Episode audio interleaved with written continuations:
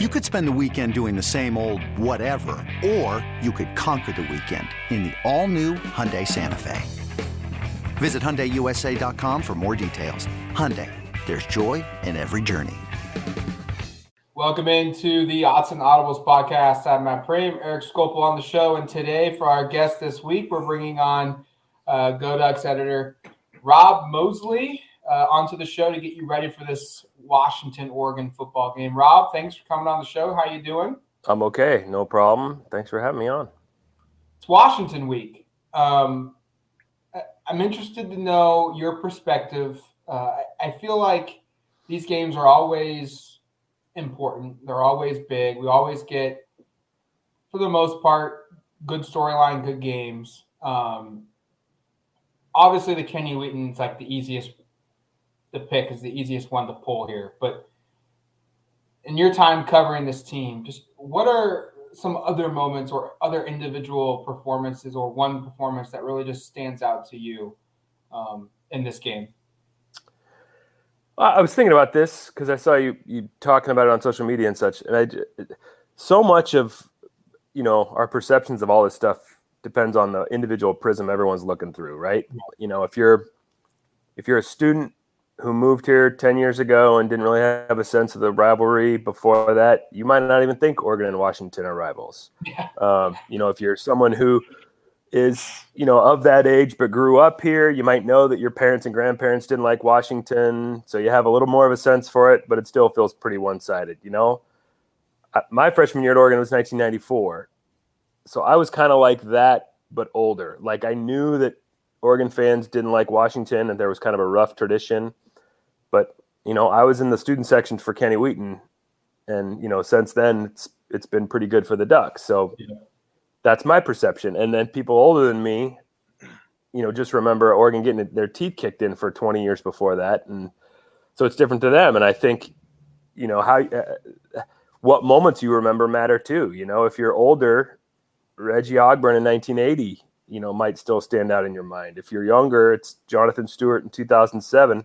Yep and you know me being kind of in the middle there. Um, you know, I think when I after Kenny Wheaton, I think of Pat Johnson in 1997 for sure, yeah. making making that catch. You know, why Oregon had jumped out to a lead, was a big underdog, but it jumped out to a lead. Washington came all the way back. Akili Smith, who wasn't yet Akili Smith, 1998 is kind of when he blossomed here.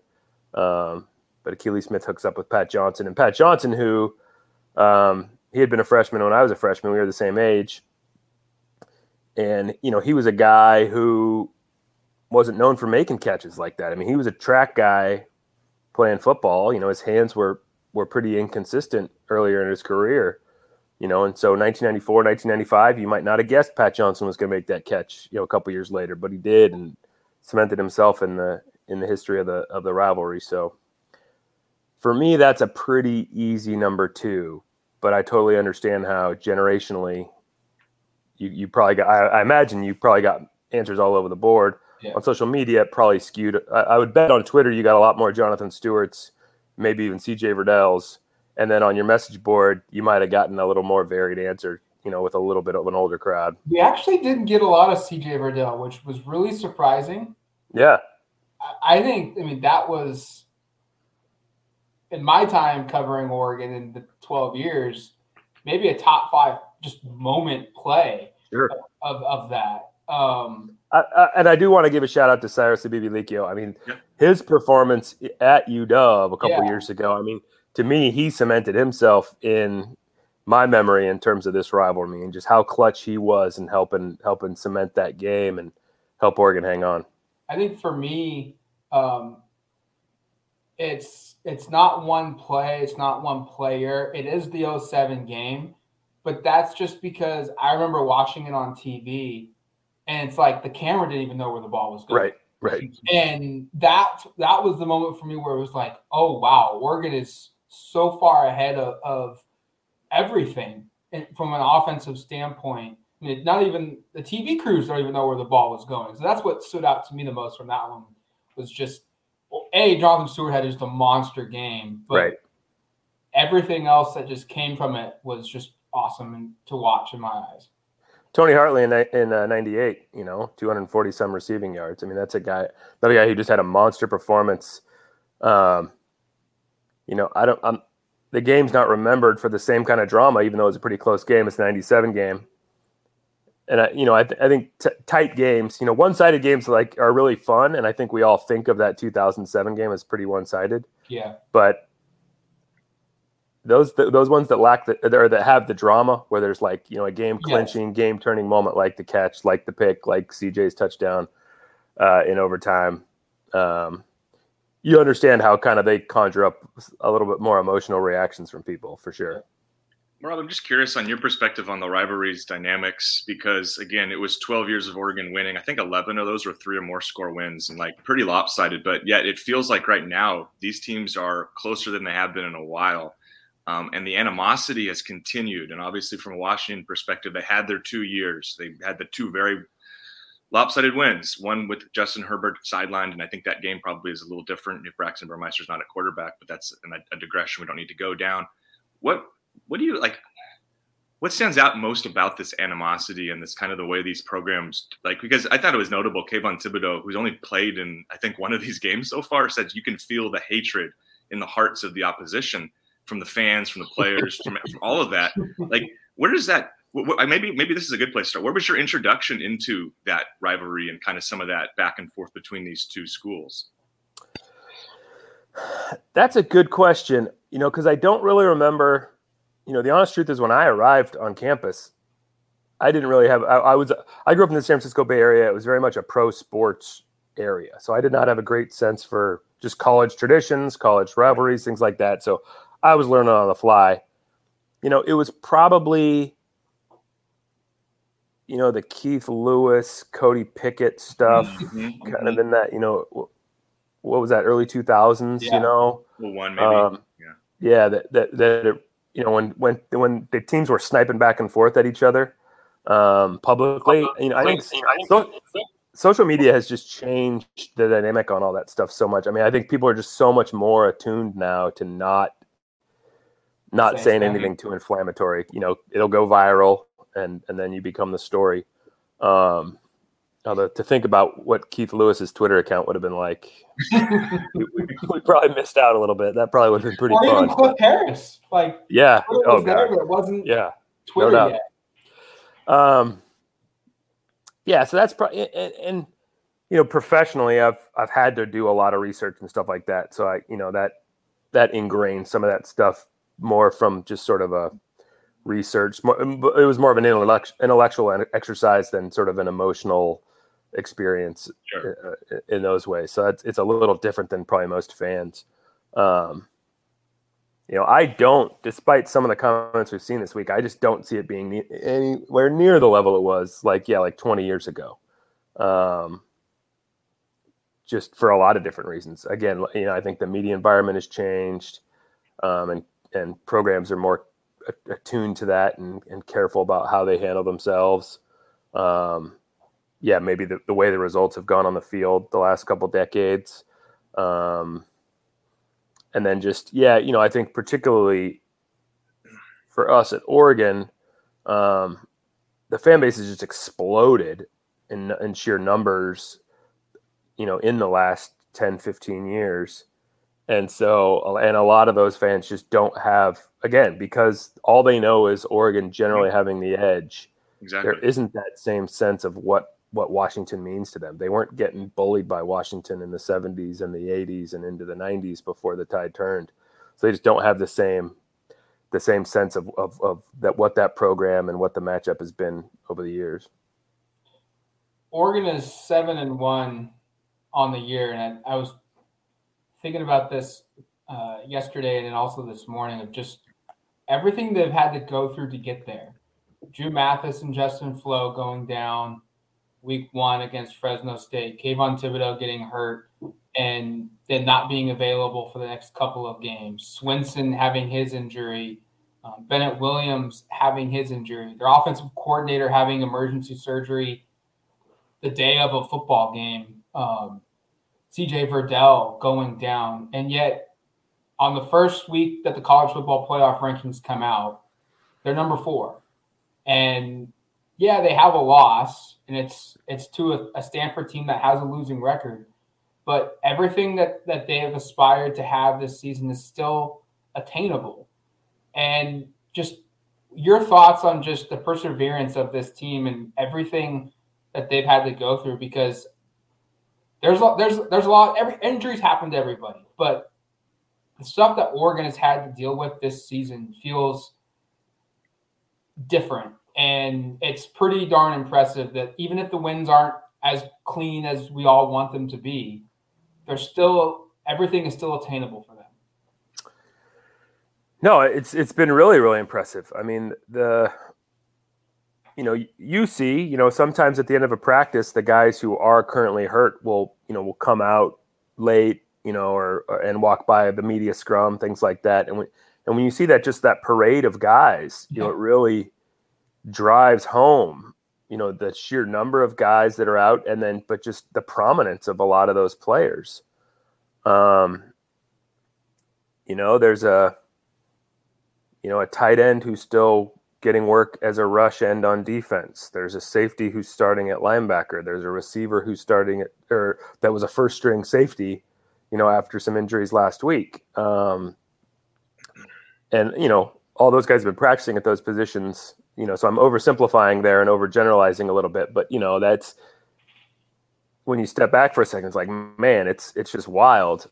Um, you know I, I, look at a guy like ryan walk you know what, what did ryan walk expect to mean to this program in the 2021 season when he joined? He, what did the yeah. coaches expect him to mean to this program?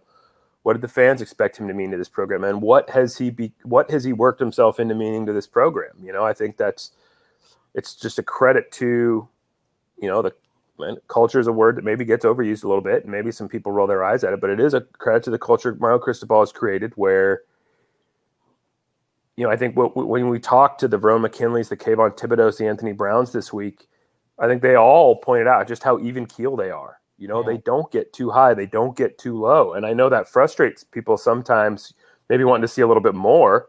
You know, and Mario Cristobal is a guy who says, I thrive on emotion. You know, it's, you know, he, he's a guy who, maybe rides the roller coaster a little bit more internally, but he encourages his program, you know, to to to to be steady and gets that out of those guys. And and when it's your leaders like AB and KT and Verone that are exemplifying that, you know, it helps you persevere through, through some things. Because yeah, this is.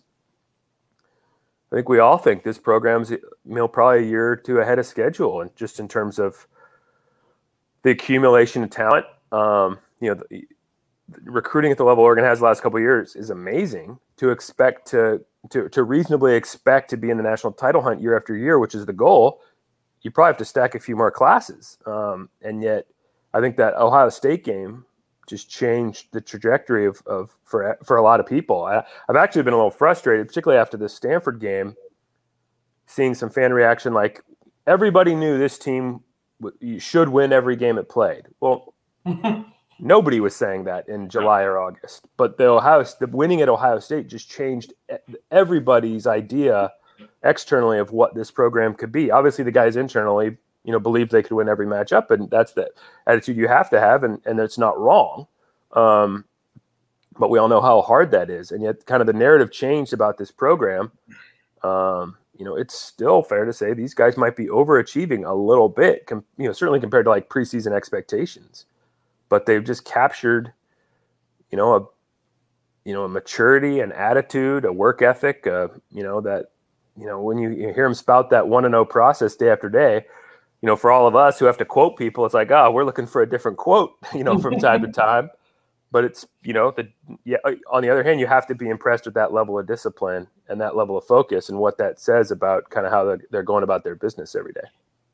Rob, I wanted to circle back around to some of the Joe Moorhead stuff, and we talk, you know, it's it's not obviously unusual at all to have a, a player go down with an injury and have to, I guess, unexpectedly figure some things out, some short-term solutions. This happened, I, and I'm not asking you to share new information, obviously, but like this all happened like the morning of a game in a different state, and he was obviously expecting to coach because he was down there. This didn't happen two days beforehand.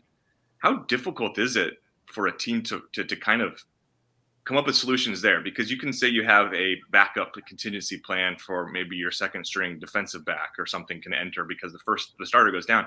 Right. Uh, very unusual to have to have a, a, contingency plan for an offensive coordinator, a play caller, and a quarterback coach. I mean, how yeah. does that unfold from your perspective? Well, you know, I think there's two sides to that. On one side, you know, part of that culture, part of that process stuff we talk about is kind of being prepared for any contingency. And you know, I, you know, they do. Obviously, there's a, tr- a trigger man in terms of play calling, um, and that's Coach Moorhead. But it is a really collaborative process, I think, so that the staff feels going in that there's a sense that everybody kind of knows what the game plan is going to be. Yeah, there's some snap decisions that one guy's going to have to make, and those snap decisions might vary according to who's making them, and so that introduces some some variables there. But on the one hand, um, you know, yeah, I think you do like to feel like the process is collaborative enough that somebody else can slide in. And, and I think for the most part, we've seen that. On the other hand, you can't convince me um, that Oregon loses that game if he's on the sideline. I mean, I just think, um, you know, perhaps that game came down to one play, and you could pick about six different plays that were that one play. And you can't tell me that maybe there is a decision he makes that's different that makes a difference. Maybe the voice he has on the sideline you know, with Anthony and the rest of the offense provides some sort of calm that, you know, that they make one more play um, so that, that everything that happened defensively down the stretch um, isn't even a factor, you know, because, you know, the Ducks are up by another score or something. Um, you know, maybe at the end of the half, Joe Moorhead's there to say, hey, the pitch is going to be there, you know, pitch mm-hmm. the ball. Mm-hmm you know, this these are all hypotheticals. I don't, you know, I don't know any of this for a fact, but I just I believe deep down that if Joe Moorhead's on the sideline that day, that's the in a game with that slim a margin, that makes a huge difference. So, and it's just yeah, it's you know, you know, you want to talk about things I haven't really encountered in 25 years of doing this. Yeah, I mean having it having that happen and, and there's still being some lingering effects in terms of you know him not being back on the sideline yet you talk about things you don't expect to encounter during the season. I mean, maybe the number of injuries this year to personnel feels unusual, but in a game of football, you just expect that some, you know, unfortunately, some guys are going to go down and some other guys are going to have to step up. You don't expect that to happen to a, a coach the way it has. Um, so yeah, I mean, that's as impressive as anything. I think that the way you know some of the other staff members, you know, Nate Costa, you know, we're able to step in and try to pick up some things and just kind of keep the machine rolling because it's such a I mean, there's so much going on in the day-to-day operations of a program, in the offices, on the practice field, all this. You know, something like having your offensive coordinator in, in the hospital for surgery has the chance to be an enormously upsetting uh, thing. And to the credit of a lot of other people, um, you know, with the exception of the Stanford game, unfortunately, um, I think things have kind of kept chugging along um, as you know as you might hope. So it's uh, that that's that's been really impressive. I would just point to the. I just really sorry. One second. I just would point to the fact that Anthony Brown had by far his worst game without his offensive coordinator, and you've seen since such a step up in play that right. I think you can reflect back and call into question the impact of right. Moorhead's absence. For for his, for, we talked about that calming presence Anthony has, and uh, you know that's only amplified by Joe Moorhead. I mean, that's as chill a dude as you'll come mm-hmm. across in the college football coaching ranks, or at least you know that I have, you know, are, up there. And I, you know, I just, you know, they, they, they, they, I think he helps reinforce that even more with Anthony. Just like, hey, just calm down. You're in control. You can do this. You can make plays. Um, and yeah, how you know how much did we potentially miss that with the entire offense? You know, those false starts late in that Stanford game, all that. You know, it just seemed like a unit that wasn't quite clicking on all cylinders. Um, so yeah, that was disappointing for sure. I think the part that in all of that that gets lost the most, and I've done it myself, is just the human element. Like someone, no doubt, someone you're around. That's a great point. Day for hours, all of a sudden, is on the surgery table for emergency surgery, and you have right. to go play a football game. I mean, right. Where your your mental space going to be at? I mean that that's something that we haven't that doesn't get enough run going into that game. No um, doubt. If you know if you have a you know a quarterback who maybe looks back on a few of his own decisions and is like, ah, I might have made a different decision. If you have a couple different players who are like, yeah, I was a little distracted. You could see on those false starts, I was a little distracted. Yeah. Well, of course they were. yeah, that's that's just a heavy thing to deal with, particularly at that age. You know, yeah. you know, sometimes the kind of the naivete of youth can help you in a situation like that, but sometimes you know, kind of not having the emotional intelligence that life grants you, yeah, it can it can be it can hurt you. You know, it can. So, yeah, I mean, that's that's that's a great point. Let's go to this game. Um, defensively, looking at, at this Oregon team, just what interests you to see how this is going to play out against this Washington team, who at times has looked solid, at other times they've really struggled to be able to move the ball.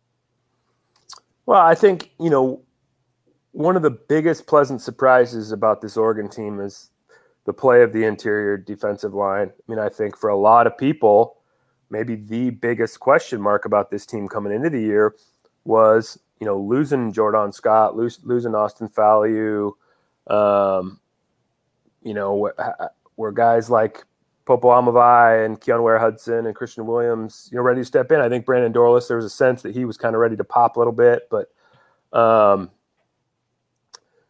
and those guys have just been great. You know, they've just been really, really solid.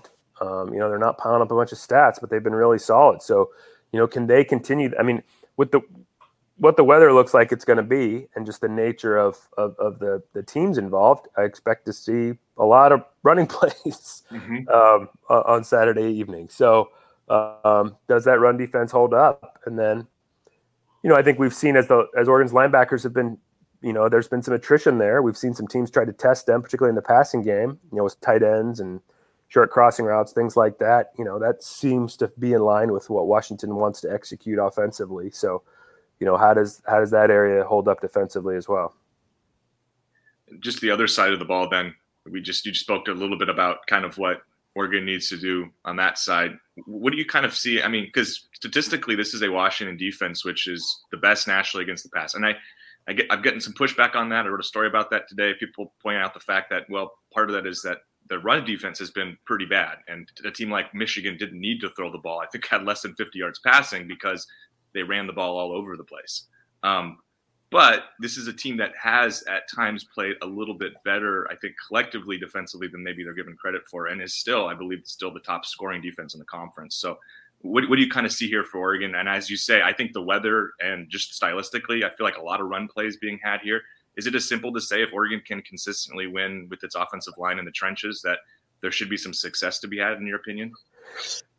Well, I mean, I think any program would say if they think that they, you know, one of the foundations to trying to mount a winning effort is, yeah, being able to establish the run. So, from that sense, for sure. But yeah, I think to your point, I'm just fascinated to see what the play calling looks like and and how the weather does or doesn't affect that. You know, just what Oregon thinks its offensive identity is at this point, based on the way things have been going, regardless of the opponent, just based on the way things have been trending the last few weeks. Do you feel like you can open it up and th- continue to throw it? Um, does the matchup uh, compel you to run the ball more? Does the weather compel you to run the ball more? I think I'll, I'll be fascinated to see kind of what Oregon's coaching staff has determined to be the best way to try to attack this defense and try to move the ball based on all those different variables. And I just, I don't know what the answer to that is going to be. Um, and and you know, until we get up there and actually see what the weather's like, maybe nobody really knows what exactly what the answer is going to be. But um, you know, I, th- I think I'm not alone and being pretty feeling pretty good about the balance of this offense right now. Feeling like based on the last couple weeks, you know, Anthony Brown and those receivers, they can get it done through the air. And despite the the loss of CJ Verdell and, and Alex Forsyth not being available, um, the offensive line has held up really, really well. I mean, they're, they're, just week over week lineup changes, and they still are getting it done. Um, and and and able to run the ball. You know, Travis Dye is obviously a warrior, but you know, Cardwell and McGee, some of the flashes they've been showing, you know, you just but can you keep that rolling? I mean, every week is its own week in this sport, and you just, you know, narratives can change, opinions can change, you know, projections can change so much. You know, it's what makes makes this sport f- fun and maddening and all the rest. And then you've got the ranking on top of it, and it's like, yeah, it, you know, these these next few weeks have the potential to be just agonizing. Just you know, trying to just make it through each week and, and, and stay in the picture. Travis Dye, I think, is going to have an important role every game, but especially in this one. But I think he's probably going to go down, whether he chooses to come back to school next year um, or if this is his last. We don't know, but we're not going to speculate that. But I think it's safe to say, in my opinion at least, he's going to go down as one of the most underappreciated guys on the offensive side of the football um, from a fan perspective. Just your thoughts on just his importance and the level of play that Oregon's getting out of him when he's never really been asked to do this in the three previous years until now. Well, depending on how the next you know few weeks go, and then yeah, potentially what happens next year, I I think he has a chance to be remembered, kind of like Kenjon Barner was. Mm-hmm. I mean, a guy who, if he'd been the guy year over year, his production could have been off the charts, but he was totally content. He was a team first guy. He was content to to share the load or even take a back seat a, a lot of times earlier in his career. He was always ready when he was called upon. And from like a personality leadership, you know, joy for the game point of view, just a deeply, deeply respected and appreciated guy within the the walls of the locker room too. So, you know, I and I, I, think the fans are really getting an appreciation for that um, these last few weeks. But also, you know, with the shout stuff and all that, just the joy for the game this guy brings, and that's every day. I mean, that's every day in practice. You know, I mean, I on one hand, you're always kind of worried, like every single day. Hey, can everybody keep their focus? Can everybody keep this mentality? Can everybody? I mean, that's not an easy thing to do. On the other hand, when you have guys like Travis Dye or you know Jaylon Reds or Verone and some of those other guys. On the other hand, you kind of don't worry because you feel like there's always guys who just every day are psyched to be out there, psyched to be practicing, um, you know, psyched to be with their brothers, you know, go, going to work. Um, so yeah, I mean, I just I'm glad to see. I think a, there's an appreciation growing for Travis and what he means to this program um, as a leader, not just as a for the production he's brought. Um, and and how much that means. Rob, I just wanted to ask you before we wrap up, just a little bit about the team dynamics because I think you can speak to that better than even we can. You know, you, you're around the program, you're able to watch practices. You are you just have more access than we do in terms of knowing these players and this team and kind of what they're like. And specifically, I wanted to ask you about Anthony Brown because obviously he's a very polarizing figure for the fan base. I think, again, as somebody who's not around him as much as you, but is around them more than the, the, the fans are, you see how much this team cares for him and how much he is such a central figure. I think it's notable that just even when he's about to do his, his media scrums and, and do interviews, how many players are you know cheering at Anthony and, and seem like they're supporting him. That sort of dynamic is not lost on me. This is not a guy who's been around for five years to develop that. He's only been the starter really in name since the fall, even though in the spring I think it was clear it was headed that way what, what what is kind of your perspective on how Anthony has accomplished that, and what kind of a person is he to do that? Because I think it's pretty notable just how much through some really ups and downs of the season, it seems like everybody has kind of stayed steadfast in his support. Yeah, I just think he just makes such an effort to maintain like a constant sense of connection with all the various guys. I mean, mm-hmm. I've I've never covered a quarterback. You know, we, I was at most practices in you know between like 1999 and 2010 you know when everything was pretty open you know and i've been at most every practice since 2013 when i started doing this job and i've never seen a quarterback who's in more constant communication with guys on the sideline after plays before plays i mean he every time he leaves the field after practice, he seeks somebody out. Hey, what'd you see there? What was the assignment there? What was the call? Was there an adjustment you tried to make? Here's what I was looking for. I mean, he's just constantly in the mix with guys. Um, you know, and, and and you know, we've had quarterbacks with a lot of different personalities yeah. over the years. You know, Justin was a quieter guy. Marcus, for the most part, was a quieter guy.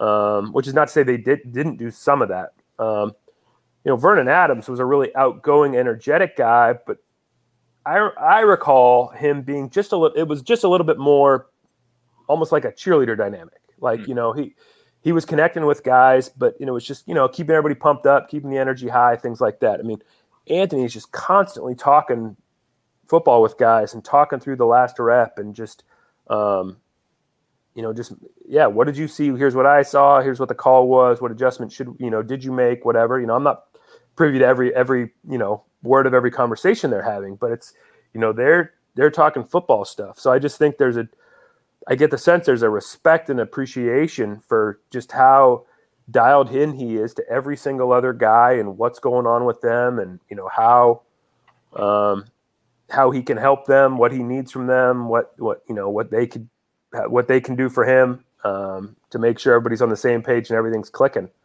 Um, and so, from my sense, that might be the root of some of that. Um, and just, you know, just and then you guys see just the poise he handles himself yeah. with.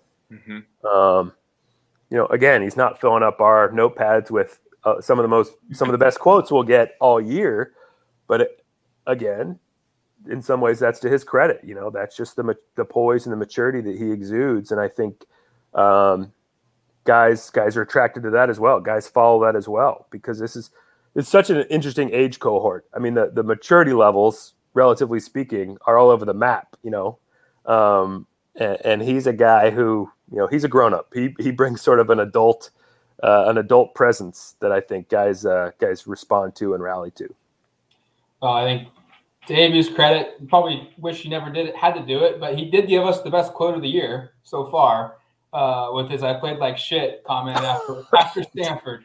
right.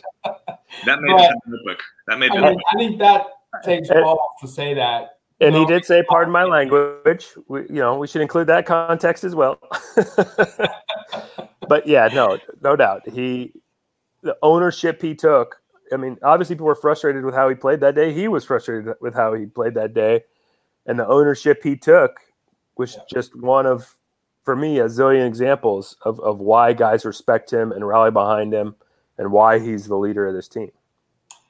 Well, Rob, thank you for coming on the show. Really appreciate it. We will catch with you, catch up with you up in uh, Seattle, and uh, we'll talk to you. Talk to you soon. Thanks for coming on yeah. the show. Yeah, sounds good. Thanks for having me on.